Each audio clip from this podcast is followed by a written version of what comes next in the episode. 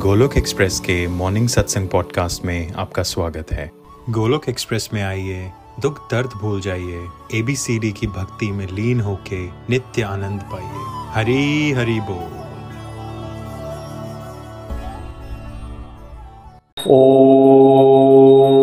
ॐ वीरं महाविष्णुं, ज्वलन्तं सर्वतोमुखं नरसिंहं भीषणं भद्रं मृत्युर्मृत्युं नमाम्यहम्। ॐ उग्रं वीरं महाविष्णुं ज्वलन्तं सर्वतोमुखम् नरसिंहं भीषणं भद्रं मृत्युर्मृत्युं नमाम्यहम् ॐ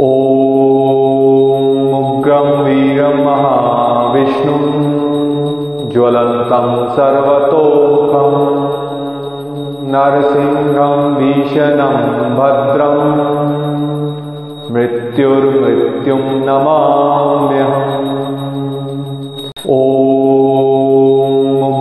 वीरं महाविष्णुं ज्वलन्तं सर्वतोमुखं नरसिंहं भीषणं भद्रं मृत्युर्मृत्युं नमाम्यहम्। ॐ उग्रं वीरं महाविष्णुं ज्वलन्तं सर्वतोमुखम् नरसिंहं भीषणं भद्रं मृत्युर्मृत्युं नमाम्यहम् ॐ उग्रं वीरं महाविष्णुं ज्वलन्तं सर्वतोमुखं नरसिंहं भीषणं भद्रं मृत्युर्मृत्युं नमाम्यहम् ॐ उग्रं वीरं महाविष्णुं ज्वलन्तं सर्वतोमुखं नरसिंहं भीषणं भद्रं मृत्युर्मृत्युं नमाम्यहम्। ॐ उग्रं वीरं महाविष्णुं ज्वलन्तं सर्वतोमुखम् नरसिंहं भीषणं भद्रं मृत्युर्मृत्युं नमाम्यहम् ॐ उग्रं वीरं महाविष्णुं ज्वलन्तं सर्वतोमुखं नरसिंहं भीषणं भद्रं मृत्युर्मृत्युं ओम नमो भगवते वासुदेवाय, ओम नमो भगवते वासुदेवाय, ओम नमो भगवते वासुदेवाय। Hare Krishna Hare Krishna Krishna Krishna, Hare Hare Hare Ram Hare Ram Ram Ram, Hare Hare. Busy to the body free as a soul Hari Hari बोल, हरि हरि बोल। Transform the world by transforming yourself जय श्री कृष्णा। न शस्त्र पर, न शास्त्र पर, न धन पर, न ही किसी युक्ति पर। मेरा जीवन तो आश्रित है प्रभु, केवल केवल आपकी कृपा। शक्ति पर। गोलोक एक्सप्रेस में आइए, दुख दर्द भूल जाइए। ए बी सी डी की भक्ति में लीन होके नित्य आनंद पाइए। हरी बोल अभिमान नरसिंह भगवान की जय। आप सभी को नरसिंह चतुर्दशी की बहुत बहुत शुभकामनाएँ। आज भगवान के नरसिंह अवतार का प्रकाट्य दिवस है। आप सब लोग उसका व्रत का पालन कर सकते हैं। सनसेट तक व्रत होता है और व्रत का मेन काम होता है प्रभु की लीलाओं का गुणगान करना, सत्संग साधना सेवा का डोज बढ़ाना और जो प्रैक्टिकली आपकी हेल्थ अलाउ करे, उसके अकॉर्डिंगली आप अपना फ़ूड की चॉइसेस भी ले सकते हैं। ऐसे नॉर्मल व्रत में होता है। जो हम पहले भी कई बार एक्सप्लेन कर चुके हैं तो एम सी पे जाने से पहले आज दस पंद्रह मिनट हम नरसिंह भगवान के अवतार से जुड़ी कथा करेंगे। देखिए, नरसिंह भगवान जो हैं, भगवान के सबसे ज़्यादा फिराशियस उग्र रूप हैं। भगवान बड़े कृपा निधान है, लेकिन अगर उनके भक्त की का किसी शुद्ध भक्त के बदतमीज़ी हो या मिस ट्रीटमेंट हो, अधर्म का नाश हो तो भगवान बहुत उग्र रूप लेते हैं और उग्र रूप में सबसे उग्र रूप भगवान का half man half lion Narasimha रूप है। देखिए, इसकी शुरुआत क्या हुई कि एक बार लीला ही चल रही है भगवान की क्योंकि भगवान को जब अवतरण करना है तो उनके साथ कुछ जुड़े हुए लोगों ने भी आना होता है। विलन का फॉर्म भी मिलता है उनको, कुछ लोगों को, है ना? किसी को हीरो बनना है तो किसी को विलन भी तो बनना है ना? स्टोरी हमें समझानी है। तो वैकुंठ में भगवान के द्वारपाल हैं। उनका नाम है जय और विजय। तो चार कुमार भगवान के बहुत पहुँचे हुए भक्त हैं, वो भगवान से मिलने जाते हैं, लेकिन विजय विजय उनको रोक देते हैं कि भैया आप नहीं जा सकते तक क्योंकि भगवान का भी ये प्राइवेट टाइम चल रहा है।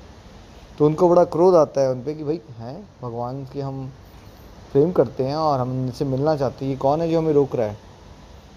तो वो कहते हैं कि ये जो सेपरेटिज्म का सेपरेटिस्ट भाव है ना तुम्हारे अंदर ऊंच नीच का, तुम हमारा और भगवान का मिलन नहीं होने दे रहे तो इस तरह का भाव जो है वो वैकुंठ में नहीं होना चाहिए तुम जैसे लोगों को, तुम्हें मृत्यु लोक पे होना चाहिए तो वो उनको श्राप दे देते हैं कि आप जो है मृत्यु लोक में जाइए। तो जय और विजय जो उनको रोकते हैं और वो बड़े उससे उनको क्रोध आ जाता है, उनको भाई हम भगवान से मिलना चाहते हैं और हमें रोका जा रहा है और भगवान में और हमारे में दूरी की जा रही है तो आप लोगों को, आप यहाँ के वासी नहीं हो सकते। आप ऐसा करो, आपको हम श्राप देते हैं। आपको यू नो ये धरती है जो ना, यहाँ पे जाना पड़ेगा और वहाँ जाके रहो आप बिकॉज़ आपके लिए ये जगह उचित नहीं है। तो बाद में वो माफ़ी वगैरह मांगते हैं उनसे तो कहते हैं, ठीक है, तुम तीन जन्म लोगे और तीन जन्म के बाद जब तीनों बार तुम भगवान के हाथ से मरोगे, ठीक है, तब तुम दोबारा यहाँ वापिस आओगे, ठीक है। देखिए, भगवान की प्लानिंग होती है ना, भगवान ने अलग अलग लीलाएँ करनी होती है। धरती पे आके अलग अलग समय पे और हमें बड़े सारे मैसेजेस देने होते हैं उसमें। क्योंकि भगवान की लीलाओं का एक मेन पर्पज होता है कि हम जैसे जो फंसे हुए लोग हैं, उनको एक कुछ लर्निंग्स दी जाए। तो अब भगवान ने लर्निंग्स देनी है तो किसी को विलन भी तो बनना है ना। जैसे कोई मूवी होती है तो अगर कोई हीरो है तो कोई विलन भी तो होगा। तो विलन किसको बनाया? भगवान ने? कुमारों के थ्रू श्राप मिला और जय विजय जो उनके ही शुद्ध भक्त हैं। इसलिए जो भगवान की जब आप लीलाएँ सुनते हैं तो उनके साथ जुड़े हुए लोग होते हैं, चाहे विलन भी होते हैं ना, ये भी समझ लीजिए कि वो भी भगवान के साथ जुड़े हुए खास लोग हैं। उनको बस भगवान ने ड्रामा करने को भेजा हुआ है यहाँ विलन के रोल में, ताकि वो एक मूवी बना सके, इंटरेस्टिंग और मुझे और आपको समझाया जा सके, है ना? सही और गलत की पहचान करने में हमारी हेल्प हो सके। तो वैसे ही जय विजय को श्राप मिलता है तो वो तीन बार यहाँ आते हैं वो बेसिकली और एक बार उनका दो बेसिकली जो जन्म हुआ है, वो हिरण्याक्ष और हिरण्यकश्यपु के रूप में हुआ है। दोनों राक्षस हैं त्राही त्राही मचा रहे हैं।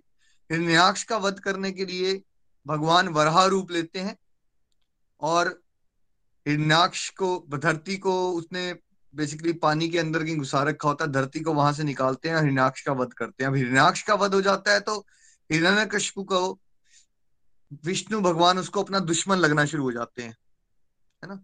उसको लगता है कि मेरा धरती का सबसे बड़ा दुश्मन कौन है? हिरण्य कशपु और वो बहुत तपस्या करता है, ब्रह्मा जी को खुश कर लेता है और ब्रह्मा जी से वो चाहता है कि मैं अमर हो जाऊँ हिरण्य कशपु तो ब्रह्मा जी उसको कहते हैं, भाई, ये वरदान तो मैं तुम्हें दे नहीं सकता बिकॉज़ मैं खुद भी अमर नहीं हूँ। ये नाम मरने का अवतार तो मैं तुम्हें दे नहीं सकता। तो हिरण्य कशपु क्या करता है? जैसे जो दुनियादारी में बहुत सारे लोग होते हैं, अहंकारी होते हैं ना, वो भगवान के साथ गेम खेलना चाहते हैं। तो उनको लगता है, मैं ऐसे चालबाजी करूँगा ताकि मैं कभी मर ही ना सकूँ। तो वो कहता है, मैं ऐसा चाहता हूँ कि ना तो मैं दिन को मरूं, ना तो मैं रात को मरूं, ना तो मैं घर के अंदर मरूं, ना तो मैं घर के बाहर मरूं। ना तो मैं किसी शस्त्र से मर सकता हूँ ना किसी अस्त्र से मर, मर सकता हूँ। ना मैं किसी देवता से मरू ना तो मैं किसी मनुष्य से मनु मरू है ना? और वो ऐसी सारी की सारी पॉसिबिलिटीज एक ह्यूमन माइंड सोच सकता है। एक ह्यूमन माइंड सोच सकता है कि मैं अमर हो जाऊँ। डायरेक्टली तो अमर होने का वर, उसको वरदान नहीं मिल रहा है लेकिन वो इनडायरेक्टली कोई ना कोई है ना, वो अपनी जैसे बुद्धि होती है ना, चला के। ऐसी ऐसी ऑप्शंस क्रिएट करना चाहता है कि वो ऐसा वरदान ले ले ताकि वो अल्टीमेटली अमर हो जाए और उसके अमर होने का इंटेंशन क्या है, क्या करना चाहता है वो अमर होके? समाज कल्याण करना चाहता है या वो खुद को ही भगवान बनाना चाहता है? है ना? हिरण्य क्या कशपु क्या करना चाहता है कि उसके मंदिर बनाए जाए, उसकी पूजा हो और भगवान विष्णु की जो भी भक्ति करता है, उसको तबाह कर दिया जाए। अगर आपने ये कभी स्टोरी नहीं देखी है तो दीज आर गुड थिंग जो आपको बच्चों के साथ भी देखनी चाहिए। आजकल हर चीज़ के कार्टून भी बड़े इजीली अवेलेबल है, अगर आप डालेंगे। प्रहलाद महाराज की स्टोरी आ जाएगी वहाँ पे ना? तो फिर क्या होता है? इस तरह के सारे के सारे ऑप्शन लेने के बाद अब ब्रह्मा जी खुश हैं क्योंकि वरदान देना है उन्होंने तो उन्होंने कहा, तथास्तु तो उनको वो वरदान मिल जाता है। और उसके बाद उसका घमंड और बढ़ जाता है, वो त्राही त्राही मुझा देता है। पूरे के पूरे राज में अपने वो जो भी ब्राह्मण भगवान की भक्ति करते थे, उनको उनकी पिटाई हो रही है, उनको मारा जा रहा है, उनको कोड़े दिए जा रहे हैं। मंदिर सारे के सारे हिरण्यकश्यपु के ही अपनी मूर्तियाँ स्थापना हो जाती है। हिरण्यकश्यपु की ही पूजा, अगर आप हिरण्य हिरण्यकश्यपु की पूजा करोगे, तब आप उसमें सरवाइव कर सकते हो फ्रीली अगर आप भगवान की पूजा करोगे तो आपके ऊपर अत्याचार होना शुरू हो जाएँगे। और भगवान की देखिए लीलाएँ देखिए। भगवान भी वहाँ से हंस रहे हैं। अब सारे देवता वगैरह जो है भगवान विष्णु के पास, जब भी आपको पता है जब प्रॉब्लम्स हो जाती हैं नीचे तो सब लोग भाग के कहा जाते हैं अल्टीमेटली ये तो सबने देखा ही है। क्या दिखाया जाता है? सब ब्रह्मा जी के पास जाते हैं, ब्रह्मा जी, शिव जी इकट्ठे मिलके फिर कहा जाते हैं सब लोग? फिर वो जाते हैं क्षीर सागर में, भगवान के ऑफ़िस में। जब हम गोलोक धाम कहते हैं, जो कल के सत्संग में आपने समझा था तो वो भगवान कृष्ण का प्राइवेट प्लेनेट है प्राइवेट लाइफ वाला। और जब हम ये कॉजुअल ऑशन कहते हैं मिल्क ये दूध का सागर है है ना? क्षीर सागर है भगवान विष्णु का, जब दिखाया जाता है उनको सुदर्शन चक्र के साथ और शेषनाग पे लेटे हुए लक्ष्मी माता उनकी सेवा कर रही हैं। ये क्या है उनका? ये क्या उनकी प्राइवेट लाइफ है या उनकी ऑफ़िस वाली लाइफ है? ये उनकी ऑफ़िस वाली लाइफ है। जैसे आपकी भी एक ऑफ़िस की लाइफ होती है और एक प्राइवेट लाइफ होती है ना? तो वो ऑफ़िस वाली लाइफ है। तो जब भी कोई समस्या होती है मटेरियल वर्ल्ड की तो सारे के सारे देवता उनके पास पहुँचते हैं। तो भगवान विष्णु कहते हैं, कोई बात नहीं, मैंने इसका ऑलरेडी प्लान कर रखा है, इसको मैं कैसे डील करूँगा? है ना? तो क्या होता है, अब प्रहलाद महाराज जो भगवान के सबसे बड़े भक्तों में आते हैं टॉप भक्त इनफैक्ट सबसे बड़े नहीं टॉप लेवल का, सबसे टॉप पे जो भक्त हैं, जिनको कैटेगराइज किया जाता है, वो उनका नाम है प्रहलाद। और प्रहलाद को जो है, वो अल्टीमेटली कहाँ पे भेज दिया जाता है?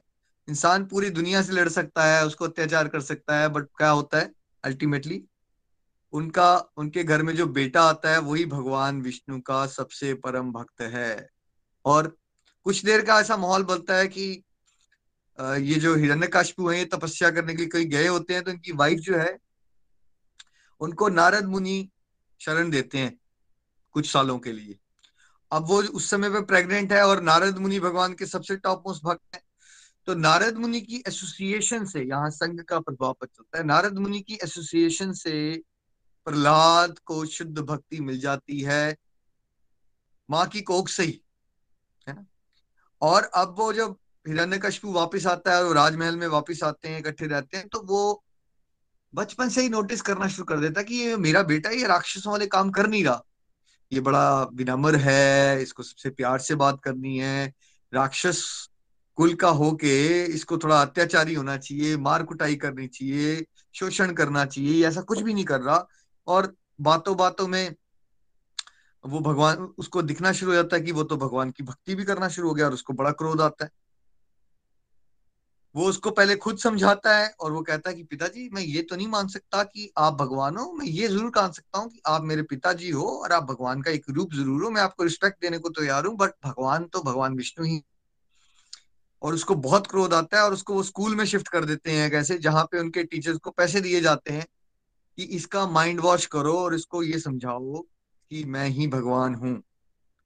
अगर आप में से किसी को लगता है आपके साथ अत्याचार हुए हैं जीवन में तो आपने इस पर्टिकुलर सिचुएशन में समझने की कोशिश करनी है कि एक चार पाँच साल के बच्चे के साथ उसके फादर ही कैसे उसको ट्रामेटाइज करने की कोशिश कर रहे हैं। उसको स्कूलिंग करवाई जा रही है ताकि उसका ब्रेन वॉश हो चुके और प्रहलाद महाराज की भक्ति की शक्ति देखिए कि वहाँ स्कूल में जितने भी बच्चे पढ़ रहे हैं, वो टीचर प्रहलाद का तो माइंड वॉश नहीं कर पाए, पर प्रहलाद ने सबको भक्ति की तरफ़ लगा दिया और जो टीचर्स हैं वो परेशान होके जो है हिरण्य कश्यपु के पास आ जाते हैं कि भाई पता नहीं क्या प्रॉब्लम है, हम तो फेल हो गए, आपका बेटा तो हमारे स्कूल में जो बाकी बच्चे भी थे, वो भी भक्ति करना शुरू हो गए हैं भगवान विष्णु की। ठीक है? अब उसको इतना क्रोध आता है, वो उसको सांपों के बीच में फेंकते हैं, उसको खाई से मरवाने की कोशिश की जाती है और अलग अलग तरह से उसको मारने की नौबत आ गई है। थोड़ा सा इमेजिन कीजिए एज अ फादर फादर अपने पाँच साल के बच्चे को फिजिकली मारना ही चाहता है। है ना? क्योंकि उसकी अहंकार इतना ज़्यादा ठेस लग गई है क्योंकि उसको वो भगवान नहीं मान रहे, है ना? और अल्टीमेटली वो हर बार फेल हो जाते हैं, चाहे वो सांपों में फेंका जाए या खाई में डाला जाए, भगवान विष्णु उनकी हमेशा रक्षा करते हैं, क्योंकि जिसके पास भगवान की भक्ति शक्ति होती है, उसको कोई गिरा नहीं सकता। अल्टीमेटली हिरण्यकश्यपु की जो सिस्टर है, होलिका, उसको वरदान मिला हुआ है कि भाई वो कभी जल नहीं सकती आग में। तो अल्टीमेटली वो क्या करती है कि वो कहती है कि ऐसा करो, आग जलाओ और उसमें मेरे साथ लात को बिठा देना। मैं तो जलूँगी नहीं, ये जल जाएगा। आप सब जानते हैं होलिका की स्टोरी को, जिसकी वजह से हम होली मनाते हैं, है ना? तो वहाँ क्या होता है, क्या दिखाया जाता है? नितिन जी, प्रीति जी, मैं चाहूँगा, जो मैं डिस्क्रिप्शन दे रहा हूँ, लीलाओं की ना फ़ोटोज़ मिलती हैं गूगल में, आप टाइप कीजिए, वो इमेजेस शेयर कीजिए, सत्संग इंटरेस्टिंग हो जाता है तो अब होलिका बड़ी सी चिता में होलिका बैठ जाती है और प्रहलाद चले जाते हैं। अब सोच के देखिए भक्ति, कितना विश्वास है भगवान में कि वो चलती हुई चिता पे भी चलने को तैयार हो गया है। थोड़ा सोच के देखिए इस पावर इस पावर को, भक्ति की पावर को, है ना? तो प्रहलाद की भक्ति की पावर इतनी है कि वो पाँच साल का बच्चा आग से भी नहीं डर रहा है और अल्टीमेटली अपनी बुआ की गोदी में बैठ के भगवान का स्मरण करता है और भगवान की भक्ति की शक्ति देखिए कि देवताओं के वरदान फेल हो जाते हैं, होलिका भस्म हो जाती है और प्रहलाद बच जाते हैं। इस सबसे अब हिरण्यकश्यपु इतना बौखला चुका है कि उसने भरी रात सभा में वो क्या करता है? भरी रात सभा में वो क्या करना चाहता है? वो तलवार निकाल के अपने बेटे को मारने की कोशिश करता है और वो कहता है, कहाँ है तेरे भगवान? बता। क्या इस खंबे में भी है तेरे भगवान? खंबे में भी है। और भगवान, जैसे हमने सुना तो यह है शब्द की भगवान हर जगह होते हैं, पर मुझे और आपको उतना विश्वास नहीं होता, हम कहते तो है। लेकिन प्रहलाद में और हमें ये फ़र्क है कि प्रहलाद को ये विश्वास है कि खंबे में भी भगवान है, क्योंकि अगर कन कन में है तो खंबे में क्यों नहीं है? यस पिताजी? तो किसकी पावर से ऐसे दम से ऐसा कर पा रहा है?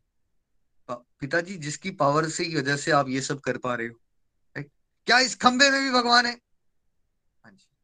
इस खंबे में भी भगवान है। तो बहुत ज़ोर से खुंदक में होता है ना, इंसान बोखला गया होता है क्रोध के वश में आके, वो खंबे पे प्रहार करता है। तो अब यहाँ से कौन प्रकट होते हैं? नरसिंह भगवान की जय। यहाँ से नरसिंह भगवान अवतार लेते हैं। किस रूप में लेते हैं? अब देखिए, इंसान ने बहुत ज़्यादा अपनी बुद्धि की सीमाएँ लांगने की भी कोशिश की, सारा कोशिश कर डाली। ना मुझे इंसान मार सके, ना मुझे जानवर मार सके, ना मुझे देवता मार सके, ना मुझे ये मार सके, ना मुझे मार सके। ना मुझे शस्त्र से मारा जाए। अब ये भगवान का एक अनोखा रूप है। ना तो ये इंसान है और ना ये जानवर है। ये हाफ़ मैन है और हाफ़ लायन है। मतलब आधा शेर और आधा इंसान। लो, अब इससे क्या पता चला? भगवान के साथ दिमाग मत लगाइए प्लीज़ क्योंकि जहाँ आपकी सोचने की क्षमता खत्म हो जाती है, उसके बाद भगवान की भक्ति की शक्ति की पावर शुरू होती है है ना? इसीलिए वो हिंदी मूवीज़ में दिखाते हैं ना, जब कोई ठीक नहीं हो पा रहा है तो हीरो पहुँच गया डॉक्टर के पास। डॉक्टर बोलते हैं, हमने सब कुछ प्रयास कर लिया, अब कुछ नहीं हो सकता। अब कुछ कर सकते हैं तो भगवान ही कर सकते हैं। तो भगवान ऐसा कर सकते हैं जो आप और मैं सोच नहीं सकते, ठीक है? इसलिए भगवान के रास्ते में कभी तर्क नहीं लगाना। तो हाफ़ मैन और हाफ़ लाइन और उसको कहाँ पे? वो कहता, मैं ना धरती पे मरू, ना मैं आकाश में मरू। तो उसको कहा मारा जा रहा है, पता है आपको? फ़ोटो देखिए सामने, थोड़ा सा स्क्रीनशॉट को बड़ा कीजिए। आप फिंगर से टच करके उसको बड़ा कर सकते हैं। ठीक? सब लोग देखिए, आराम से। ना वो हवा में है, ना वो आकाश में है और ना वो धरती पे। वो कहा है? वो भगवान की जांघों पे रखा है उसको। ठीक है? अब उसको वो बोलता है, ना मैं घर के बाहर मरूं और ना मैं घर के अंदर मरूं। तो भगवान पता कहा मारते हैं उसको जाके? चौखट होती है ना, दरवाज़ा है। घर का दरवाज़ा होता है। ना वो घर के बाहर होता है, ना वो घर के अंदर होता है। दरवाजे के ऊपर खड़े होके। वो कहता है, मैं दिन के ना मार सकू, मैं रात को ना मार सकू? तो ये जो संध्या का टाइम होता है ना जब ना दिन होता है ना रात होती है, भगवान उस समय मारते हैं उसको। और भगवान को क्या, उसने क्या कहा होता है? अवतार क्या सॉरी वरदान क्या लिया होता है कि मैं न शस्त्र से मर सकूँ, न किसी अस्त्र से मर सकूँ? तो इसमें क्या होता है? भगवान के नाखूनों से मारते हैं उसको। ठीक है? नाखूनों से मारते हैं। इतना ज़्यादा क्रोध है क्योंकि भगवान वैसे तो बहुत कृपालु हैं, लेकिन वो एक चीज़ बिल्कुल बर्दाश्त नहीं कर सकते। वो क्या है? उनके किसी प्यारे भक्त को जो तंग करता है, उसकी ऐसी पिटाई होगी। उसकी ऐसी पिटाई होगी जैसे आप अभी हिरण्यकशिपु की होते हुए देख रहे हो। उस समय पे भगवान फिर हम्बल नहीं रहते, प्यारे नहीं रहते, मीठे नहीं रहते। उस समय भगवान अपने सबसे उग्र रूप को धारण कर लेते हैं। अब हिरण्यकशिपु का वध होता है। इसलिए हमें क्या समझ आता है इस कथा से? भगवान के साथ दिमाग मत लगाओ और दूसरा प्रहलाद की भक्ति को अप्रिशिएट करो। ये मत सोचो कि भक्ति बुढ़ापे में होती है। भाई, छोटा बच्चा भी भगवान को इस लेवल पे खुश कर सकता है। इनफैक्ट ज़्यादा छोटे बच्चे ज़्यादा आसानी से कर सकते हैं, क्योंकि इनका हृदय कमल कोमल होता है, वो प्योरिटी से करते हैं सब कुछ। हम लोग तो दुनियादारी में खो चुके होते हैं, तीस, चालीस, पचास साल की उम्र तक। हमारी प्योरिटी नहीं होती उतनी। और अब सब डर गए। भगवान के उग्र रूप को देखे। ब्रह्मा जी को भी डर लग रहा है। लक्ष्मी जी भी नहीं जा पा रहे उनके सामने इनको शांत कैसे करवाया जाए। तो सब लोग प्रहलाद के पास जाते हैं कि भाई, प्रहलाद जी, आप ही बचाइए, ये भगवान का जो रूप है, इसको थोड़ा शांत कीजिए, है ना? हम सबको तो डर लग रहा है भगवान के सामने जाने से।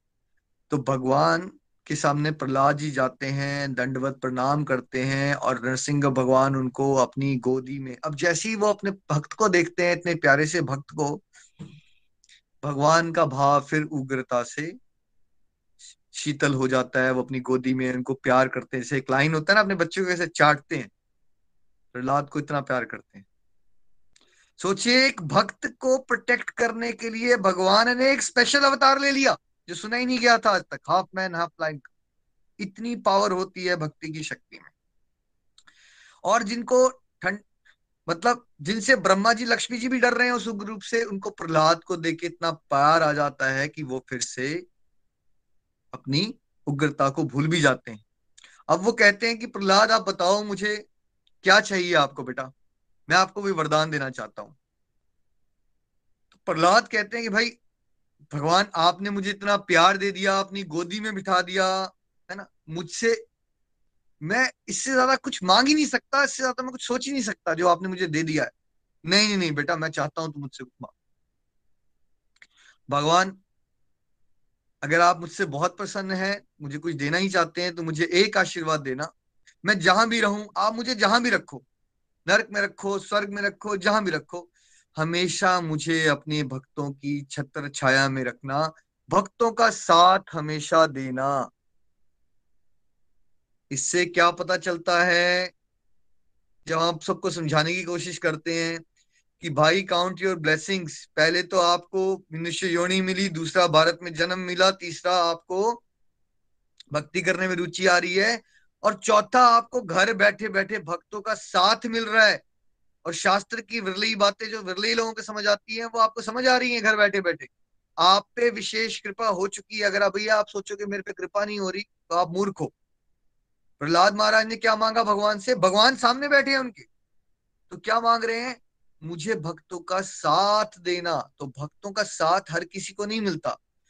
पूर्व जन्मों की बहुत भक्ति होती है, पुण्य के अकाउंट से बहुत स्ट्रांग होते हैं, तब जाके किसी को डिवोटीज का साथ मिलता है। डिवोटीज का साथ मिलना वाला भगवत प्राप्ति हो जाएगी अब। अब कोई टेंशन नहीं। है ना? भक्तों के साथ रहोगे तो ऐसा हो ही नहीं सकता, आप भटकोगे। है ना? तो प्रहलाद महाराज ये मांगते हैं और प्रहलाद महाराज को ये तो भगवान देते ही है, लेकिन इसके साथ साथ क्या प्रहलाद महाराज को बोला जाता, मैं चाहता हूँ, प्रहलाद, मैं चाहता हूँ तुम राजा बनो। मैं चाहता हूँ तुम धर्मपरायण राजा बनो और मेरे बिहाव पे तुम लीड करो। तो ऐसा नहीं हो जाता है कि नरसिंह भगवान डायरेक्टली प्रहलाद से मिलने के बाद, उसको प्यार करने के बाद ये कह देते हैं, चल अब मेरे धाम चल, तुझे यहाँ राजा वाजा बनने की, तू वैरागी बन जा, सन्यासी बन जा, तू घर बार छोड़ दे। ऐसा कुछ नहीं बोलते हैं भगवान। प्रहलाद महाराज को सारी फैमिली में रहते हुए उनको इनकरेज किया जाता है कि वो अपनी रिस्पॉन्सिबिलिटीज को निभाएँ बट किसके लिए निभाएँ? प्रभु के लिए निभाएँ, प्रभु की सेवा भाव से निभाएँ। तो प्रहलाद महाराज संसारिक सुख भी भोगते हैं, संसार में रहते सारी भक्ति भाव से अपने कर्म भी करते हैं, और शरीर छोड़ते समय भगवान के प्लेन आते हैं उनको लेने की, और भगवान के धाम को भी प्राप्त करते हैं। है ना? तो बोलिए, प्रहलाद महाराज की जय। नरसिंह भगवान की जय। आइए नरसिंह भगवान के चरणों में हम भी एक प्रार्थना करें, सब मिलजुल के, कि जैसे प्रहलाद जी की भक्ति है, उनका आशीर्वाद हम पे भी ऐसा कुछ हो, कि हम भी प्रहलाद जी के पद चिन्हों पे चल सकें, और भगवान की भक्ति की अटूट विश्वास, अटूट प्रेम हमारे हृदय में भी उमड़े, है ना? जो सांसारिक विकार होते हैं, क्रोध, काम, वासनाएँ अलग अलग तरह का लालच, उसका भगवान हिरण्यकशिपु वैसे ही अपने नाखूनों से वध कर दें, जैसे हिरण्यकशिपु राक्षस का उन्होंने किया आज के दिन। हमारे अंदर भी अलग अलग प्रकार के राक्षस हैं, है ना? हम उनको पहचान भी नहीं पाते, लेकिन प्रभु प्रभु से तो कुछ भी नहीं छुपा। तो प्रभु, कुछ ऐसी कृपा कर दो कि हमारे अंदर के सारे राक्षसों का वध कर दो और हमें आप प्रहलाद जी जैसी भक्ति दो। नरसिंह भगवान की जय। नरसिंह चतुर्दशी की आप सभी को बहुत बहुत शुभकामनाएँ। हरी हरी बोल, ज़्यादा से ज़्यादा आज हरि नाम करें ये भगवान का स्पेशल अवतार। अगर आपके किसी फ्रेंड के या आपने सुना कि किसी के घर में ये जो भूत प्रेत होते हैं बुरी आत्माएँ हैं, इस तरह की बात आप समझते हो। कई बार लोग बोलते हैं कि उसके घर में कुछ कर दिया गया है, उसको वश में कर लिया गया है है ना? तामसिक प्रवृत्ति होने के कारण समाज में इस तरह का काला जादू और इस तरह की चीज़ें बहुत ज़्यादा होती हैं। तो आपने उस केस में उनको यूट्यूब पे जाइए, बड़ी आसानी से आपको नरसिंह मंत्रा मिलेंगे, नरसिंह कवच मिलेंगे। उनको उस, उनके उस घर पर्टिकुलर घर में नरसिंह भगवान की आराधना पे ज़्यादा फोकस किया जाए, है ना? इनिशियल फ़ेज़ में, क्योंकि नरसिंह भगवान का जो अवतार, वो इतना उग्र है कि उसके सामने कोई भी बुरी आत्मा नहीं टिक सकती। वैसे तो भगवान के सभी अवतारों के सामने नहीं टिक सकती बट कुछ घरों में ऐसे माहौल हो जाता है कि वो जो नेगेटिव एनर्जी है, बुरी आत्मा वगैरह की जो, है ना, या काला जादू हो गया, या बहुत ज़्यादा इंटेंस हो गया है माहौल। तो अगर आपके साथ कोई ऐसा हो, आप कम से कम उसको तीन महीने, छह महीने इंटेंसली नरसिंह अवतार मंत्रा उनको बोलिए कि घर में यूट्यूब पे चला के रखे हमेशा। नरसिंह मंत्र चला के रखें, नरसिंह कवच चला के रखें, नरसिंह भगवान से आराधना करें और उनसे विनती करें कि वो जो नेगेटिविटी चल रही है आसपास उसका नाश हो। हरी हरी बोल जी, नरसिंह भगवान की जय। आप सभी को नरसिंह चतुर्दशी की फिर से एक बार बहुत बहुत शुभकामनाएँ। जैसे हम हमेशा कहते हैं, हर एक व्रत पे कॉमन थीम यही रहेगी। सत्संग, साधना, सेवा कीजिए, है ना? और अपने एक्सटर्नल लाइफ की ड्यूटी जो है आज के दिन जितनी इंपॉर्टेंट वाली है, वो कर लीजिए, जो अर्जेंट नहीं है, उसको एक दो दिन के लिए डिले कीजिए और ज़्यादा से ज़्यादा समय अपना डिवोशन में लगाइए। यही हमारी प्रेयर्स एंड रिक्वेस्ट रहेगी आपके लिए। आपसे हरी हरी बोल जी, हरी हरी बोल। चलिए, अब हम चलते हैं नंबर फोर्टी टू पे MCQ number forty two Hari Hari बोल। प्रीति जी। हरी हरी बोल। क्वेश्चन नंबर फोर्टी टू भगवान के धाम में भक्त भगवान की दिव्य लीलाओं का आनंद कौन सी शक्ति के अंतर्गत लेते हैं? ऑप्शन ए माया शक्ति। ऑप्शन बी योग माया शक्ति। ऑप्शन सी ऊपर के दोनों। ऑप्शन डी इनमें से कोई नहीं। हरी हरी, हरी। प्रीति जी कौन से डिवोटीज को दिया आपने? प्लीज़ हाँ जी फ़र्स्ट विजय जी विजय जी आप अगर एक्सप्लेनेशन देना चाहें इसकी। हरी हरी बोल हरी हरी बोल। मैं विजय गुप्ता चंडीगढ़ से। सबसे पहले सभी डिवोटीज को नरसिम्हा चतुर्दशी की बहुत बहुत शुभकामनाएँ। और निखिल जी ने इतने विस्तार से ये जो हमें नरसिंह भगवान की कथा सुनाई है उसके लिए बहुत बहुत धन्यवाद बहुत बहुत आभार। ये जो फोर्टी सेकेंड क्वेश्चन है, भगवान के धाम में भक्त भगवान की दिव्य लीलाओं का आनंद कौन सी शक्ति के अंतर्गत लेते हैं? माया शक्ति, योग माया शक्ति, ऊपर के दोनों, इनमें से कोई नहीं। करेक्ट आंसर है योग माया शक्ति।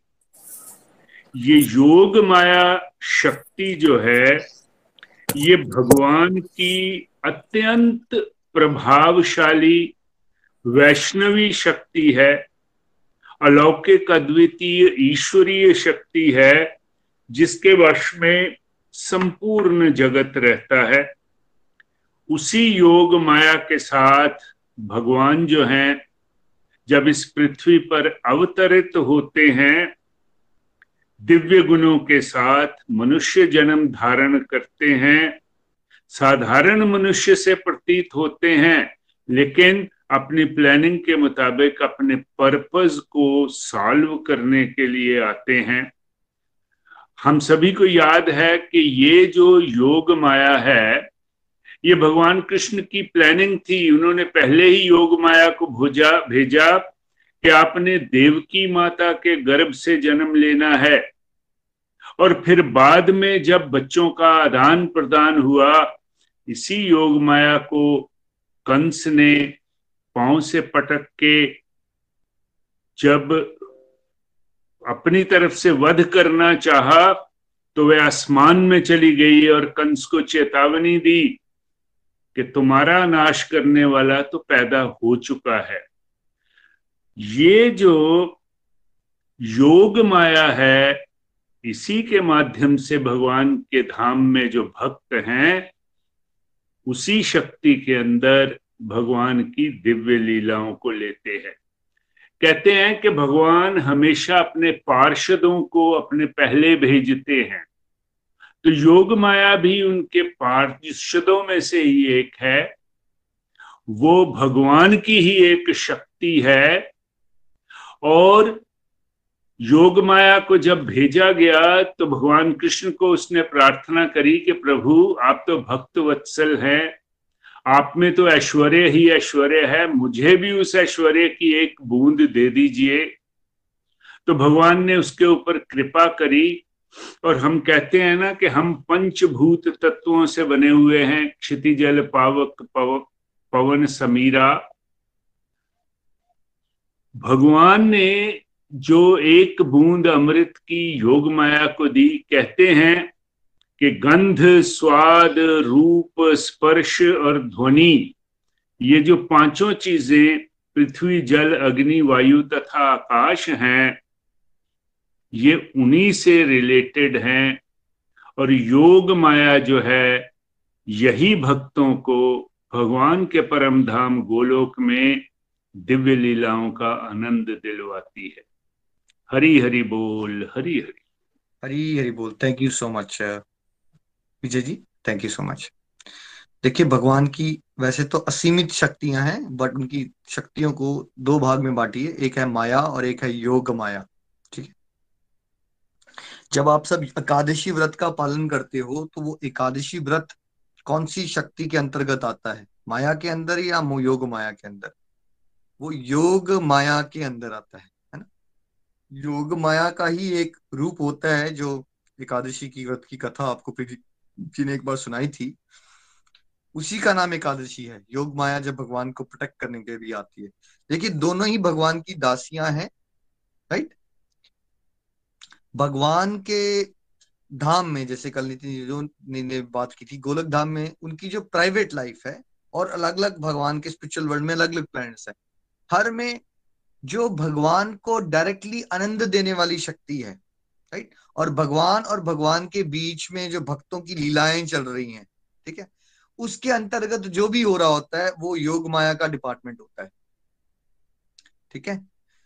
जब योग माया भगवान की सेवा डायरेक्टली वहाँ पे ऐसे करती है स्पिरिचुअल वर्ल्ड में, और योग माया का एक रूप माया है जिसका काम है, माया देवी का काम है दुर्गा माता। ठीक है? दुर्गा माता का काम क्या है? त्रिशूल।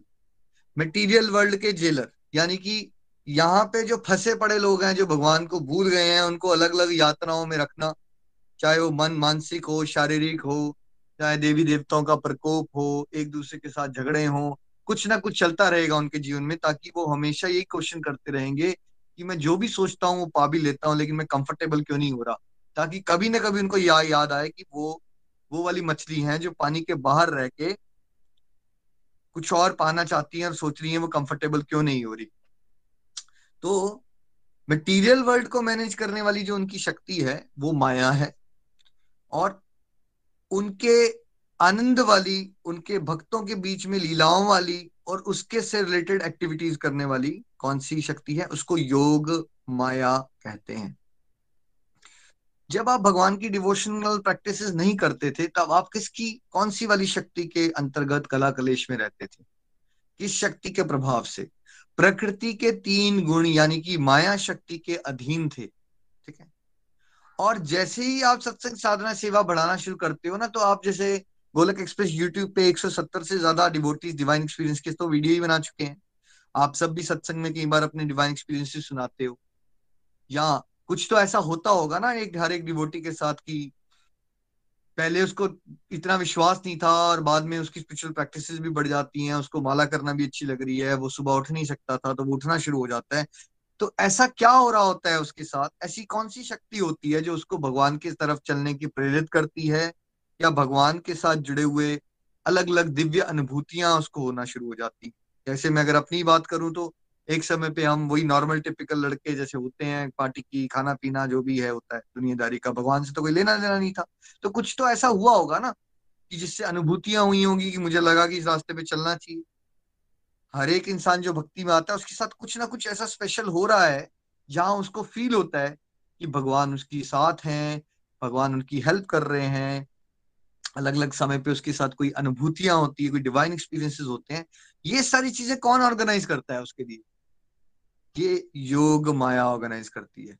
जब आप संसार में कहीं जाते हो जैसे वर्क प्लेस पे सब लोग परेशान है, लेकिन आपको मंद मंद खुशी लग रही है और आप अपने अंदर ही भगवान की कुछ बात को याद करके खुश हो रहे हो तो क्या आप माया शक्ति के अधीन है उस समय पे, या आप योग माया के प्रभाव में आ जाते हो? योग माया के प्रभाव में आ जाते हो। लेकिन दोनों में क्या होता है हायर स्टेजेस पे जाके दोनों में ही क्या होता है कि दोनों में ही इंसान भगवान को भूल जाता है। माया में भी भगवान को भूल जाता है और योग माया में भी भगवान को भूल जाता है।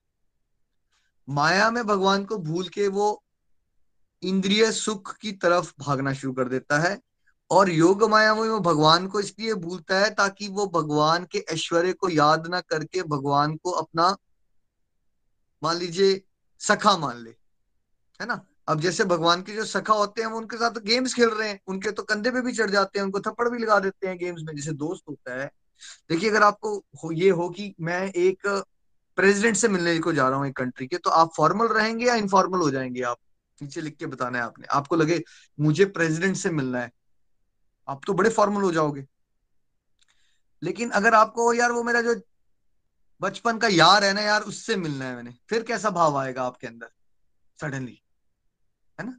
इनफॉर्मल हो जाएगा ना? तो योग माया क्या करती है कि भक्त भगवान के साथ प्रेम के रिश्ते को किसी फॉर्मेलिटी के बिना ऊपर उठ के इनफॉर्मल होके इंजॉय कर सके तो वो भक्त को यही भुला देती है कि ये भगवान है। जैसे यशोदा मैया को ये लगता है, यार, ये मैं तो ये तो मेरा बच्चा है, इसको तो मैं डांट भी लगाऊँगी। और भगवान को बड़ा मज़ा आता है कि उनको डांट पड़ रही है, उनको कोई छड़ी दिखा रहा है। अदरवाइज़ अगर यशोदा मैया को हर समय स्मरण रहे कि ये सृष्टि के मालिक है तो आपको क्या लगता है कि वो उनका हाथ उठेगा छड़ी उठाने के उठा के? भगवान को पीटने के लिए या भगवान को बांधने के लिए या उनको भगवान को झिड़कियाँ लगा पाएँगी वो उस समय पे? तब तो ऐसे हो जाएगा ना, भगवान भगवान भगवान। जैसे अर्जुन को जब भगवान ने विराट रूप दिखाया तो उसके बाद उसने कहा क्या? वो डर जाता है बहुत। भगवान, नहीं नहीं प्लीज़ मुझे डर लग रहा है। आप नॉर्मल वाले रूप में आ जाओ। क्योंकि वो तो भगवान को अपना फ्रेंड देख रहा है, जैसे ही उसने विराट रूप देखा तो फिर तो वह डर गया। तो योग माया क्या करती है? योग माया भगवान और भक्तों के बीच में कोई फॉर्मेलिटी ना रहे, वो दिल खोल के रस लूटे एक दूसरे की लीलाओं में और भगवान को उससे आनंद मिलता है। तो योग माया भक्तों को ये बुला देती है कि भगवान भगवान है, ताकि वो डिवाइन ब्लिस को एंजॉय कर सके। इसलिए जो भगवान के बहुत पहुँचे हुए भक्त हैं, वो भगवान को वो उस रूप से नहीं देखते हो भगवान है ये भगवान के मालिक। ऐसा नहीं होता ये लाइक जैसे बहुत क्लोज फ्रेंड्स है ना? वैसा हो जाता है उनका रिलेशन तो ये रिलेशनशिप पे, भक्तों के और भगवान के बीच के रिलेशनशिप पे जो डिवाइन ब्लिस मिलता है, उसको कौन ऑर्गेनाइज करता है? वो योग माया का डिपार्टमेंट माया में जब हम भगवान को भूल जाते हैं तो हम संसार में खो जाते हैं। योग माया में जब हम भगवान को भूलते हैं तो कहने का मतलब हम भगवान के ऐश्वर्य को भूल जाते हैं, उनकी उस पोजीशन को भूल जाते हैं, लेकिन हम भगवान के प्रेम में इतने खो जाते हैं। गोपियों के लिए ये भगवान कृष्ण कोई भगवान नहीं है भाई। उनके लिए उनका प्रेमी है दैट्स इट उस, उनसे ऊपर नहीं है उनकी सोच। वो ये सोच नहीं रही है, ये भगवान है, ये ये है। नहीं। उनको वो प्रेमी लगता है, यशोदा मैया को उनका बेटा लगता है, और सखाओं को भगवान उनके फ्रेंड लगते हैं। उनको ये नहीं देख रहे हैं कि वो भगवान है राइट तो योग माया और माया के अंदर ये डिफरेंस होते हैं। जब आप भक्ति के रास्ते में, सत्संग साधना, सेवा, सदाचार के रास्ते पे चलते रहोगे तो धीरे धीरे आप माया के चंगुल से मुक्त होके योग माया के आश्रय में जा रहे हो, जिससे फिर अल्टीमेटली दिव्यानंद की अनुभूतियाँ होना शुरू हो जाती हैं। हरी बोल जी हरी बोल। नेक्स्ट हरी हरी बोल। Question number forty three Divya गुण मनुष्य को क्या दिलाते हैं? ऑप्शन है मोक्ष बंधन अभिमान इनमें से कोई नहीं। हरी हरी बोल। किसने रीडिंग करनी है प्रीति जी? नितिन जी लीड कर लीजिए। संतोष संतोष जी जो है वो इसको एक्सप्लेन करेंगे। संतोष बड़ियाल जी। हरी हरी बोल। मैं संतोष बडियाल फ्रॉम बेंगलोर आज का मेरा क्वेश्चन है दिव्य गुण मनुष्य को क्या दिलाते हैं? मोक्ष बंधन अभिमान इनमें से कोई नहीं। देखिए बंधन अगर हम रजोगुण में कर्म करते हैं तो अच्छे कर्म करेंगे और सुख भोगने के लिए फिर से जन्म लेना पड़ेगा। और अगर हम आ, गलत कर्म करेंगे बुरे कर्म करेंगे तो दुख भोगने के लिए फिर से हमें जन्म लेना पड़ेगा। तो बंधन में हम रहेंगे। और अभी, अभिमान सतगुण में हम कर्म करेंगे तो हम नो डाउट हम अच्छे कर्म करेंगे, पर हम अपने ईगो में रहेंगे। जो भी कर्म करेंगे, मैंने किया, वो अभिमान में रहेंगे। पर ओनली मोक्ष में तभी मिल सकता है जब हम दिव्य गुण में जाएँगे। तो दिव्य गुण में हम अपने कोई भी कर्म जो करेंगे, जो भगवान जी को समर्पित कर्म करेंगे, इसमें ईगो हमारी ज़ीरो हो चुकी होगी और हम भगवान जी के साथ जुड़ चुके होंगे। तो भगवान जी तो यही चाहते हैं, हम भगवान जी के साथ जुड़े तो हमें दिव्य गुण ही मोक्ष दिला सकता है। हरी हरी बोल, हरी हरी बोल। हरी हरी बोल thank you very much Santosh ji. Hare Krishna Hare Krishna Krishna Krishna, Hare Hare. Hare Ram Hare Ram Ram Ram, Hare Hare. Narasimha Chaturdashi की जय। बिल्कुल सही उत्तर आपने दिया। संतोष जी, इस क्वेश्चन का आंसर है नंबर वन ए मोक्ष। दिव्य गुण मनुष्य को मोक्ष दिला सकते हैं। भगवान चैप्टर 16 के माध्यम से हम सबको ये बताते हैं। चैप्टर 16 ऑफ़ भागवत गीता कि दिव्य गुण कौन से हैं और आसुरी गुण कौन से हैं? डिवाइन क्वालिटीज क्या हैं और डेमोनिक क्वालिटीज क्या हैं?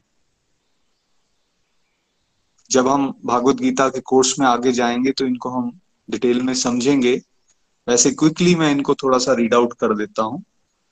चैप्टर 16 के श्लोक नंबर एक से तीन तक भगवान दिव्य गुणों के बारे में बताते हैं और कहते हैं, हे भरत पुत्र निर्भयता आत्म शुद्धि आध्यात्मिक ज्ञान का अनुशीलन, दान आत्म संयम यज्ञ परायणता वेदाध्ययन, तपस्या, सरलता, अहिंसा, सत्यता, क्रोधवहीनता, त्याग, शांति, छिद्रान्वेषण में अरुचि, समस्त जीवों पर करुणा, लोभ विहीनता, लोभ ना होना मतलब। भद्रता, लज्जा, संकल्प, तेज, क्षमा, धैर्य, पवित्रता, ईर्ष्या तथा सम्मान की अभिलाषा से मुक्ति, ये सारे दिव्य गुण हैं, जो देवी प्रकृति से संपन्न देव तुल्य पुरुषों में पाए जाते हैं। और इसके बाद भगवान हमें क्या आसुरी गुण है वो भी बताते हैं। दंभ, दर्प, अभिमान, क्रोध, कठोरता तथा अज्ञान। ये सारे क्या हैं? ये सारे आसुरी स्वभाव वाले लोगों में पाए जाते हैं। आसुरी गुण है। भगवान इसी चैप्टर में हमें क्लियरली बताते हैं कि भाई, जिन लोगों में दिव्य गुण होंगे, वो मोक्ष की तरफ़ जाएँगे। बिकॉज़ दिव्य गुण जो हैं, वो एक इंडिविजुअल को मोक्ष के लिए एंटाइटल्ड करवा देते हैं। दिव्य गुण किसी के बढ़ जाएँगे, वो एंटाइटल्ड हो जाएगा किसके लिए? मोक्ष के लिए। आसुरी गुण किसी के अंदर होंगे तो क्या रहेगा? वो बंधन में रहेगा।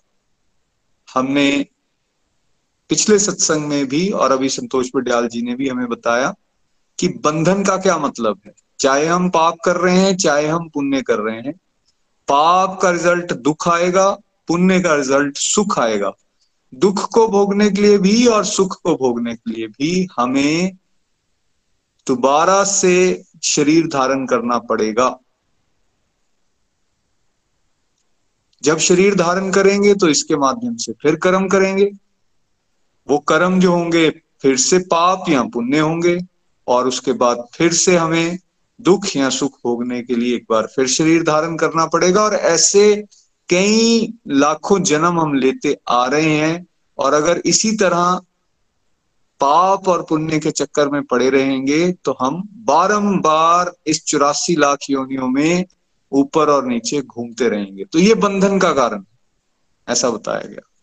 लेकिन अगर कोई इन, इस बात को समझ जाए कि दिव्य गुण भगवान ने कहा है, मोक्ष दिलाने वाले हैं तो वो फिर क्या करेगा? वो अपने जीवन में इन दिव्य गुणों को पहले तो आइडेंटिफाई करेगा और फिर धीरे धीरे उनको बढ़ाने का प्रयास करेगा। ग्रेजुअली उनको बढ़ाने का प्रयास करेगा। भगवान अर्जुन के माध्यम से हम सबको ये कह रहे हैं कि आपको चिंता करने की ज़रूरत नहीं। आप सब में डिवाइन क्वालिटीज हैं। अर्जुन को बोलते हैं, तुम में हैं। ये सारी डिवाइन क्वालिटीज तो अगर अर्जुन को बोल रहे हैं हम भी भागवत गीता के स्टूडेंट्स बन रहे हैं। सत्संग, साधना, सेवा, सदाचार के इस रास्ते पर चलना शुरू किया है। तो ऐसा हो ही नहीं सकता कि हम में डिवाइन क्वालिटीज ना हो। क्योंकि अगर सारी की सारी डेमनिक क्वालिटीज ही होती और वही ज़्यादा एक्सट्रीम में हावी होती हम पे तो हम यहाँ सत्संग का हिस्सा होते ही नहीं। हम नाम जाप कर ही नहीं रहे होते। और जैसे निखिल जी ने पीछे बताया, हम योग माया में एंट्री ही नहीं कर सकते थे। तो इसलिए हमें ये विश्वास मान के चलना है कि भगवान ने बताया, श्योर किया है कि भाई आप में दिव्य गुण हैं तो उस एश्योरेंस को मान ले। लेकिन यस उन दोनों में झगड़ा हो रहा है। कभी आसुरी गुण प्रबल हो जाते हैं और कभी दिव्य गुण प्रबल हो जाते हैं। और जब हम नेगेटिव सोसाइटी के साथ रहते हैं या नेगेटिव फीडबैक्स हमें मिलते हैं या हम नेगेटिव माइंड के साथ जुड़े रहते हैं मतलब हम धीरे धीरे अपने अंदर के कौरवों को फिर से बढ़ाना शुरू कर देते हैं डिस्ट्रक्टिव एक्टिविटीज़ करके तो उससे क्या होगा? उससे आसुरी गुण बढ़ जाएँगे। लेकिन जब हमें पता होगा कि भाई दिव्य गुण जो हैं इसको बढ़ने से हमारा असल में फ़ायदा है, इसको बढ़ाने से हमारा फ़ायदा होने वाला है। तो फिर हम क्या करेंगे? फिर हम पहचान करेंगे कि कहाँ मैं अपने समय को वेस्ट कर रहा हूँ। कौन सा समय है जो मैं डिस्ट्रक्शन में लगा रहा हूँ? कौन सी ऐसी एक्टिविटीज़ हैं जिससे मेरी मेरी आसुरी स्वभाव को बढ़ने में एक तरह से आग में घी पड़ने वाला है? मैं उनको रोकूँगा और मैं धीरे धीरे धीरे जो सत्संग से बातें सीख रहा हूँ, जो बातें स्क्रिप्चर से मुझे पता चल रही हैं, जो भगवान दिशा निर्देश दे रहे हैं, मैं वो एक्टिविटीज़ फिर अपने जीवन में उतारना शुरू करूँगा। ऐसी एक्टिविटीज़ जब जीवन में कोई करता है तो उसके अंदर ये दिव्य गुण प्रधान होना शुरू हो जाएँगे, और अल्टीमेटली दिव्य गुण का बेनिफिट हमें क्या होने वाला है? हमें मोक्ष की प्राप्ति हो सकती है। श्रीमद भागवत गीता की जय। प्रीति जी, यहाँ से हम प्रेयर्स सेगमेंट पे चलते हैं। प्रेयर्स आज के लिए जिनकी हैं, आप ले सकते हैं। फिर अगले क्वेश्चन पे जाएँगे। जी, हरी हरी बोल, हरी हरी बोल। तो प्रेयर सेगमेंट पे सबसे पहले मनी गुहा जी हैं, हमारे साथ उनके फादर और सिस्टर की हेल्थ इश्यू चल रहा है, उनके लिए हमें प्रेयर्स करनी है। सुषमा जी की फैमिली के लिए हमें प्रेयर्स करनी है। राजकुमारी जी की मदर के लिए प्रेयर्स करनी है। मंजी शर्मा जी की है गुड हेल्थ के लिए हमें प्रेयर करनी है। नताशा जी हैं चंबा से, उनके फादर की गुड हेल्थ के लिए प्रेयर करनी है। सुषमा महाजन जी हैं चंबा से, उनकी और उनकी फैमिली की गुड हेल्थ के लिए हमें प्रेयर्स करनी है। साथ साथ मीना मेहता जी की गुड हेल्थ के लिए हमें प्रेयर्स करनी है। हरे कृष्णा हरे कृष्णा, कृष्ण कृष्णा, हरे हरे। हरे राम हरे राम राम राम, हरे हरे हरे हरे बोल। हरे, हरी बोल। Thank you very much Preeti ji Hare Krishna Hare Krishna Krishna Krishna, Hare Hare. Hare Ram Hare Ram Ram Ram, Hare Hare. तो इन सब डिवोटीज या इनकी फैमिलीज़ के लिए प्रेयर्स जब भी हम माला करते हैं तो एक माला स्पेशली इन सब के लिए आप डेडिकेट करें सो so दैट इनकी आध्यात्मिक प्रगति हो सके और भगवान इनको ब्लेस करें ताकि ये जल्दी से स्वस्थ हो जाएँ। नेक्स्ट क्वेश्चन गीता महाजन जी चंबा से उसको एक्सप्लेन करेंगी। Next question please Preeti ji Hari Hari बोल। क्वेश्चन नंबर फोर्टी फोर आत्मा का क्रमिक विकास कैसे संभव है? ऑप्शन ए जब मैं मन मुताबिक जीवन जिए। ऑप्शन बी जब वह मित्रों के कहने के मुताबिक जीवन जिए। ऑप्शन सी जब वह सोसाइटी के हिसाब से अपना जीवन जिए। और ऑप्शन डी या वो शास्त्रों के बताए गए विधि विधानों के हिसाब से जीवन जिए। हरी हरी बोल। हरी हरी बोल एवरीवन हरी बोल, नितिन भैया। नरसिंह भगवान की जय। तो आज का क्वेश्चन है कि आत्मा का क्रमिक विकास जो है, वो कैसे पॉसिबल है? तो आत्मा का क्रमिक विकास के लिए हमें शास्त्रों में बताए गए विधि विधानों के हिसाब से अगर जीवन जिया जाए तो तभी आत्मा का जो है वो विकास हो सकता है। जैसे हम सारे वेद देखते हैं, वेदों में सारे नियम और जितने भी विधि विधान है, वो हमें प्रभु को जानने में जो है वो हेल्प करते हैं। जैसे हमने भगवत गीता के माध्यम से प्रभु के स्वरूप को समझने की कोशिश की और उससे हमने समझा कि हमें अपने सारे कर्मों को प्रभु से शुरू कर कर प्रभु पर ही विराम लगाना है। प्रभु की खुशी के लिए ही समस्त कर्म करने हैं।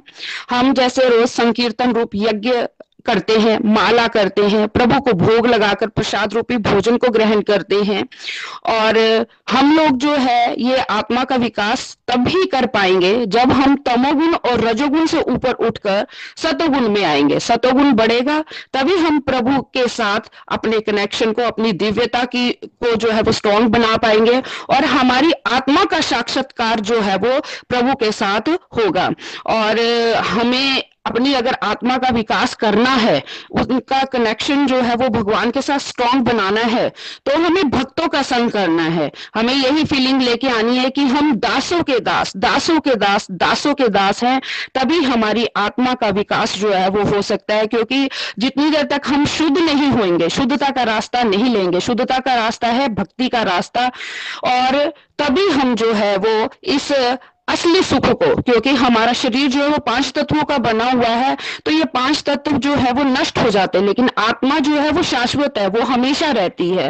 तो आत्मा के क्रमिक विकास के लिए हमें सोसाइटी का नहीं, मन का नहीं, फ्रेंड्स का नहीं, हमें सिर्फ़ जो भागवत गीता में जो नियम बताए गए हैं श्रीमद भागवतम में विधि विधान बताए गए उन्हीं के अनुसार जो है वो अपनी लाइफ को जो है वो लीड करने की कोशिश करनी है, तभी हम भगवान के धाम में जाने में सक्षम हो पाए पाएँगे। हरी हरि बोल, हरी हरि बोल। हरी हरी बोल, गीता जी, हरी बोल। थैंक यू वेरी मच बहुत ही प्यारी एक्सप्लेनेशन आपने दी। बिल्कुल सही उत्तर इस क्वेश्चन का क्या है? डी जो व्यक्ति शास्त्रों के बताए गए विधि विधानों के हिसाब से जीवन को जिएगा, वो बेसिकली क्या होगा? उसमें क्या होगा? उससे आत्म साक्षात्कार की तरफ़ एक व्यक्ति आगे बढ़ सकता है। सेल्फ रियलाइजेशन की तरफ़ बढ़ सकता है और ग्रेजुअली ग्रेजुअली आत्मा का विकास हो सकता है। यहाँ देखिए वर्ड यूज़ किया है, आत्मा का क्रमिक विकास। क्वेश्चन में वर्ड यूज़ किया गया है। क्रमिक का मतलब है ग्रेजुअल धीरे धीरे स्टेप बाय स्टेप तो ऐसा नहीं होगा कि एकदम चुटकी बजाएँगे, आज हम सत्संग में आए, सत्संग खत्म हुआ और उसके बाद लाइफ ट्रांसफॉर्म ऐसा नहीं होगा। अनरीजनेबल एक्सपेक्टेशन अपने से नहीं रखनी है। इट्स अ ग्रेजुअल प्रोसेस जैसे एक बच्चे की हम स्कूल में एडमिशन करवाते हैं नर्सरी में तो हमें ये पता होता है कि यार, अब ये हर साल एक क्लास में आगे जाएगा। फ़र्स्ट जाएगा, सेकंड जाएगा और करते करते टेंथ करेगा, फिर ट्वेल्थ करेगा, उसके बाद किसी ग्रेजुएशन में जाएगा, फिर पोस्ट ग्रेजुएशन में जाएगा और फिर जाके इसको किसी तरह की नौकरी मिलने वाली है। तो हमें पता होता है कि यार ये ग्रेजुअल प्रोसेस है, एक दिन में कुछ नहीं होता। अनफॉर्चुनेटली जैसे ही बात डिवोशन की आती है तो हमें लगता है चुटकी बजाते ही सब कुछ हो जाए। कई बार लोगों को हमने ये बोलते हुए सुना, अरे यार, महीना हो गया माला करते हुए महीने से सत्संग में आ रहा हूँ। कुछ भी नहीं हुआ यार, मैंने तो कोई अनुभव ऐसा नहीं किया। प्लीज़ ऐसा ना करें।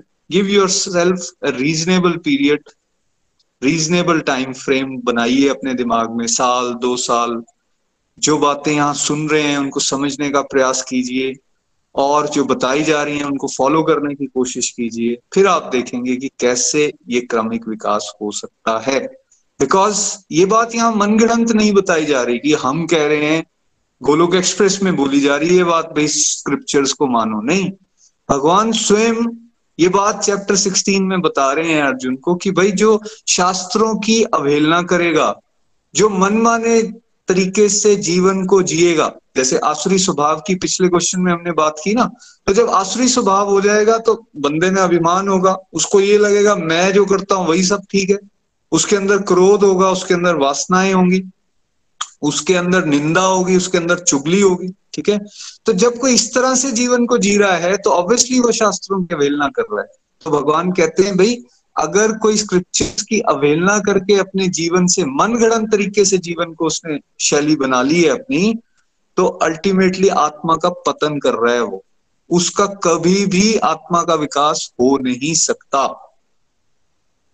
आत्मा का विकास नहीं हो सकता। तो इसलिए ये बात मनगढ़ंत नहीं है। तो आंसर इज़ जो विधि विधानों को स्क्रिप्चर्स में बताए हुए, उनको फॉलो करेगा। ना क्वेश्चन राइजेस ये स्क्रिप्चर्स में बताए गए विधि विधान तो कहाँ से पता चलेंगे हम? कहाँ से पता चलेंगे? स्कूल्स में तो बताए नहीं जा रहे। मटेरियल एजुकेशन में तो दिए नहीं जा रहे। आज सोसाइटी में हमें घरों में तो बताए नहीं जा रहे, ना तो घरों में स्क्रिप्चर्स पढ़े जा रहे हैं आज की स्टेज में, और ना ही, मैं मेजोरिटी की बात कर रहा हूँ, और ना ही उन स्क्रिप्चर्स को अगर पढ़ा भी जा रहा है तो किसी को ये अंडरस्टैंडिंग नहीं है कि कैसे इनको हम बच्चों तक आगे डिलीवर कर सके नेक्स्ट जनरेशन तक कैसे ले जा सके, कैसे हम इसको अपने जीवन में उतार सके।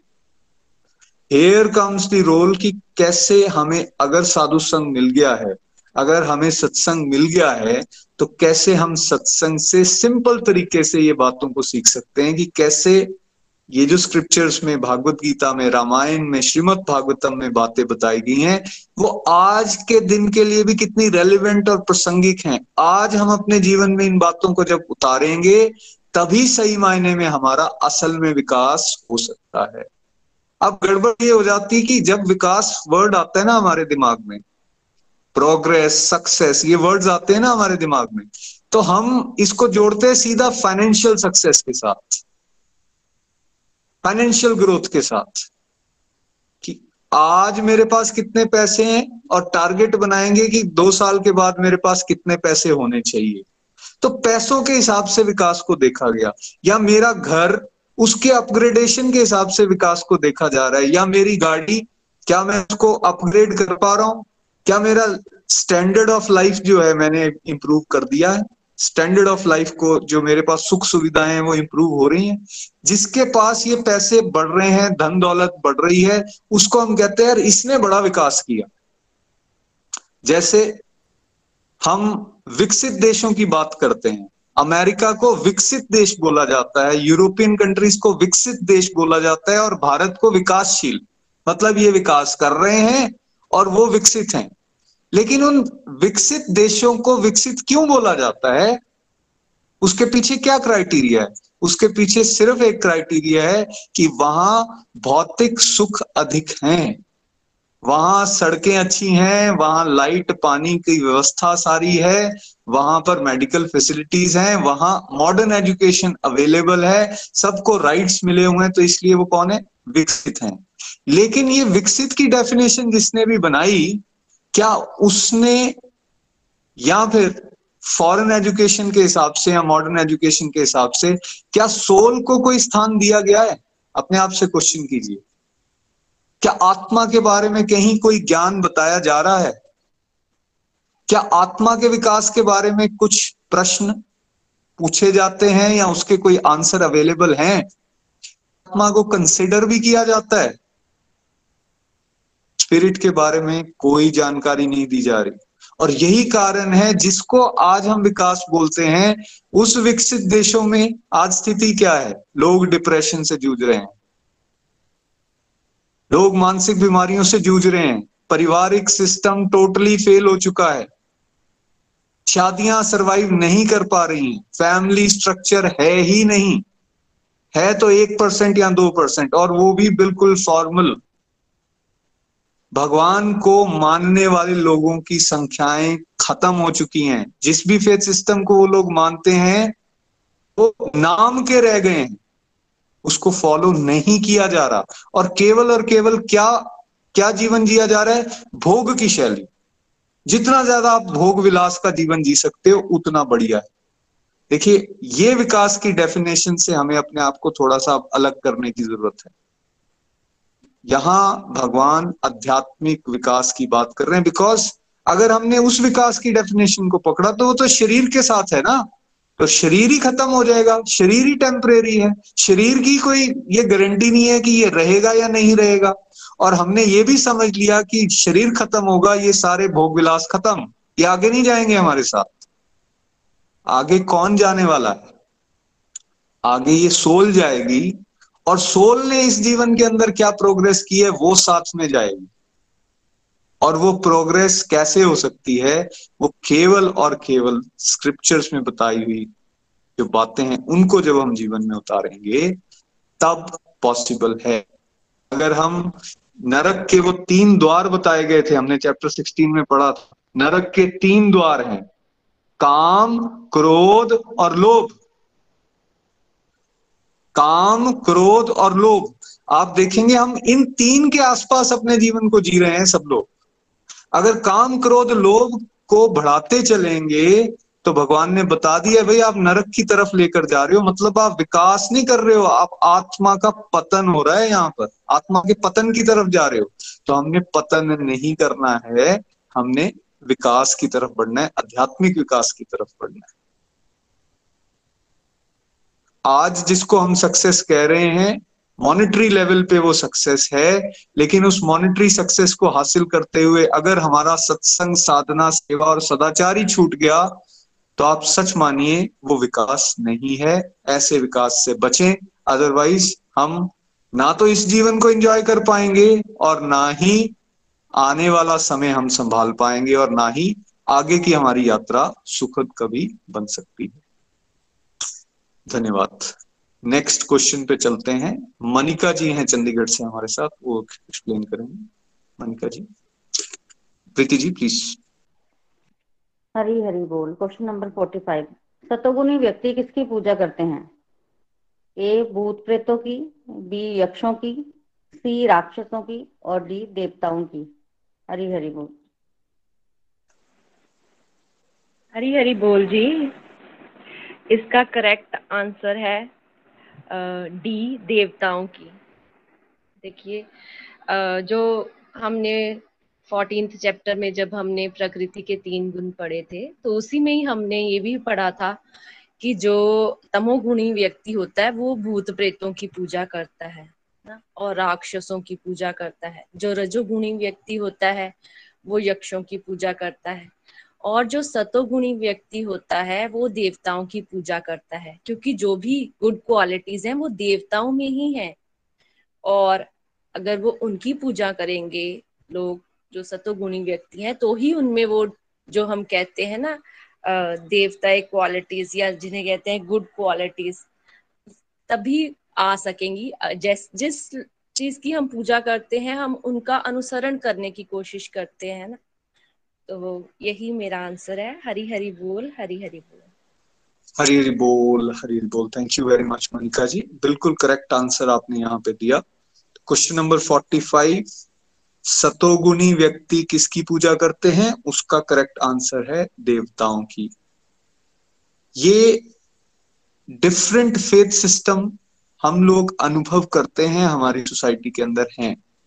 और कई बार इस तरह के क्वेश्चंस भी हमारे माइंड में उठते हैं कि यार क्या है हमारा सिस्टम देखो, कितने सारे देवी देवता हैं। ऐसे सुना है हमने, तैतीस करोड़ देवी देवता हैं।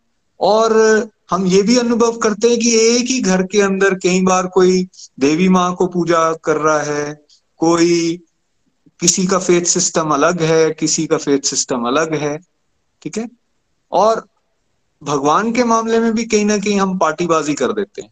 कोई कहता है, मैं शिव भक्त हूँ, कोई कहता है, मैं वैष्णव हूँ, कोई कहता है, मैं देवी माँ को मानता हूँ, कोई गणपति जी को मानता है, कोई सूर्य भगवान को मानता है। तो ऐसे ऐसे जब इतने सारे फेथ सिस्टम होते हैं ना तो हमारे दिमाग में कई बार क्वेश्चन आता है कि यार, क्या एक नहीं हो सकता कोई? जैसे दूसरे फेथ सिस्टम में हम देखते हैं, वो तो एक की बात करते हैं हमेशा। हमारे सिस्टम बड़ा कॉम्प्लेक्स है। हमारा सिस्टम कॉम्प्लेक्स नहीं है, हमारा सिस्टम एक्चुअली कंप्लीट है। ये जो सनातन धर्म है, ये अपने आप में एक कंप्लीट कोड है, जो हमें हर एंगल से समझाता है कि हमें करना क्या चाहिए। देखिए डिफरेंट फेथ सिस्टम होने का रीजन क्या है, उसको हमने श्रद्धा के विभाग चैप्टर 17 में समझा। और चैप्टर 17 में बड़ा क्लियरली ये बात बताई गई है, भाई क्योंकि हम तीन गुणों में बंधे हुए हैं, राजसिक, तामसिक और सात्विक। तो इन गुणों के आधार पर भी हमारा फेथ सिस्टम भी डेवलप होगा। उसमें स्पेसिफिकली ये बात बताई गई कि जिन लोगों का सात्विक गुण प्रधान होगा, वो देवी देवताओं की तरफ़ आकर्षित होंगे और उनकी पूजा करेंगे। जिन, जिनका रजोगुण प्रधान हो जाएगा, रजोगुण जिनका बढ़ जाएगा, वो राक्षसों या यक्षियों की पूजा करेंगे। और जिनका तमोगुण प्रधान हो जाएगा, वो भूत प्रेतों की पूजा करेंगे। जैसा हम कई बार देखते हैं ना, यहाँ काला जादू हो रहा है, दूसरों को तंग करने के लिए कुछ शमशान में जाके किसी तरह के जादू किए जा रहे हैं। कोई अलग अलग तरह के अघोरी फेथ सिस्टम भी होते हैं, मीट ईटिंग और इस तरह की चीज़ें भी होती हैं। तो हमें लगता है, यार, ये भी भक्ति, वो भी भक्ति, हम जो कर रहे हैं, दूसरी तरफ़ प्याज लहसुन भी नहीं खाना यहाँ पर तुलसी माला को ग्रहण करो, बिल्कुल सात्विक फ़ूड खाओ। ये भी भक्ति, ये इतना भेद क्यों? ये भेद इन तीन गुणों के कारण।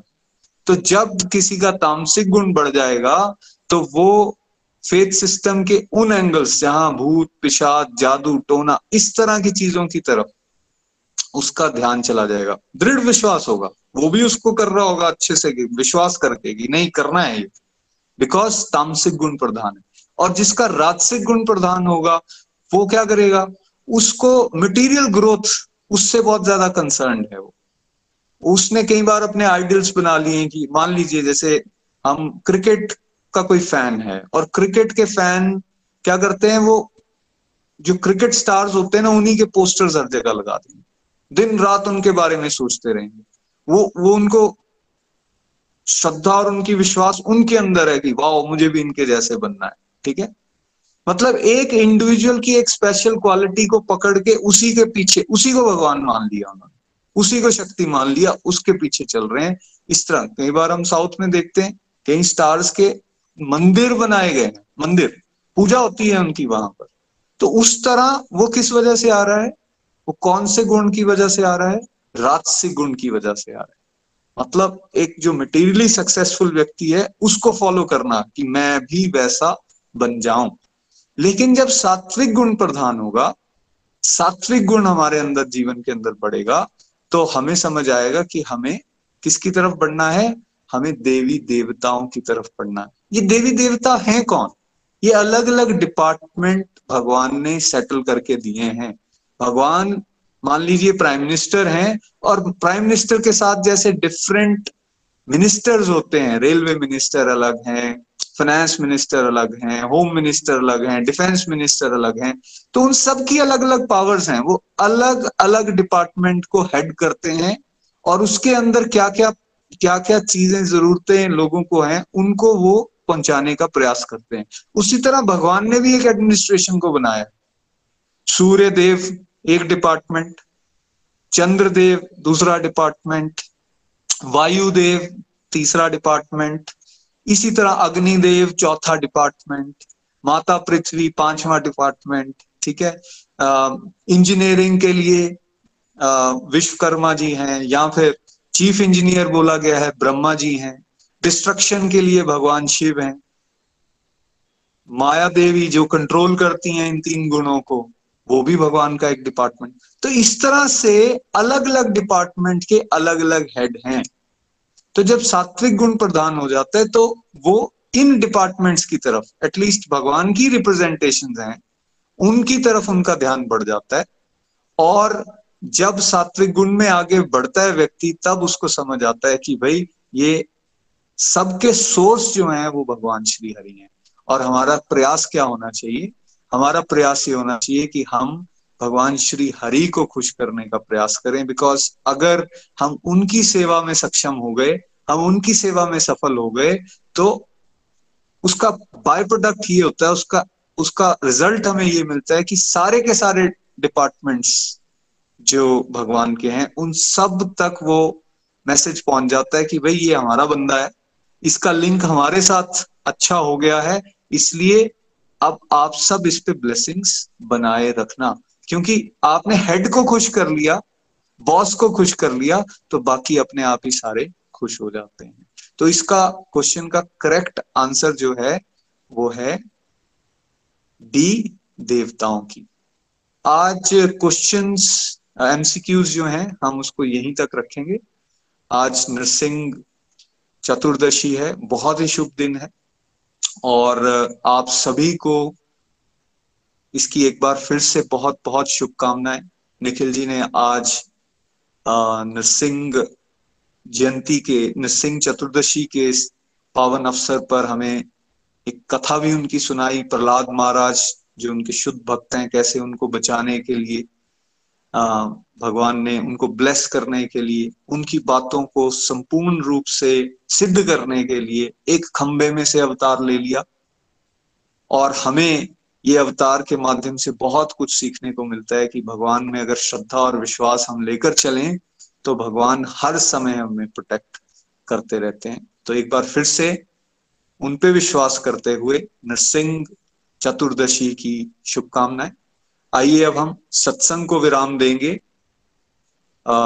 आज नरसिंह प्रणाम के साथ नरसिंह स्तुति करते हुए चलेंगे राकेश वैद्य जी के पास चंबा। हरी हरि बोल। हरी हरि बोल जी आप सबको नरसिंह चतुर्दशी की बहुत बहुत शुभकामनाएँ। भगवान नरसिंह की जय। आइए हम सब मिलके भगवान नरसिंह की आरती करें भगवान को प्रणाम करें और भगवान से प्रार्थना करते हैं कि नमस्ते नरसिंहाय नमस्ते नरसिंहाय। नमस्ते नरसिंहाय नमस्ते नरसिंहाय प्रहलाद लाद दाई प्रहलाद लाद दायिने हिरण्यकशिपुर्भक्षः हिरण्यकशिपुर्भक्षः शिलाटङ्कानखालाये शिलाटङ्कानखालाये हितो नरसिंहा परतो नरसिंहा हितो नरसिंहा परतो नरसिंहा। यतो यतो यामि ततो नरसिंहा। यतो यतो यामि ततो नरसिंहा। बहिर्नरसिंहा हृदये नरसिंहा। बहिर्नरसिंहा हृदये नरसिंहा। नरसिंहमदिं शरणं प्रपदे नरसिंहमदिं शरणं प्रपदे तरकरकमलवरे नखाम् अद्भुतशृङ्गा दलिता हिरण्यकशिपूतनुभृङ्गा कर कमल वरे नखाम अद्भुत शृङ्गा दलिता हिरण्यकशिपूतनुभृङ्गा केशवधृता नरहरिरूपा जय जगदीश हरे जय जगदीश हरे जय जगदीश हरे। तव कर कमल वरे नखाम अद्भुत श्रृंगार। दालिता हिरण्यकशिपूतनुभृङ्गा केशवधृता नरहरिरूपा जय जगदीश हरे। जय जगदीश हरे। जय जगदीश हरे।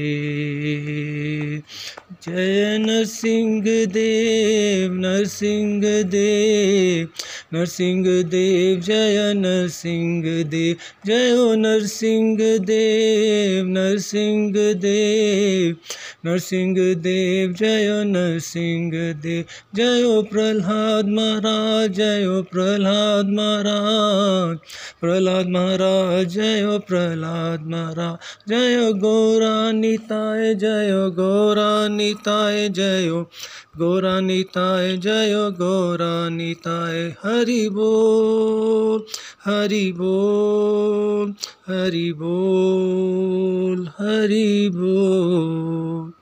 हरि हरि बोल, नरसिंह भगवान की जय। गोलोक एक्सप्रेस से जुड़ने के लिए आप हमारे email address info at golok express dot org द्वारा संपर्क कर सकते हैं, या हमारे व्हाट्सएप या टेलीग्राम नंबर 7018026821 से भी जुड़ सकते हैं। आप हमसे फेसबुक पेज और यूट्यूब चैनल के माध्यम से भी जुड़ सकते हैं। हरी हरी बोल।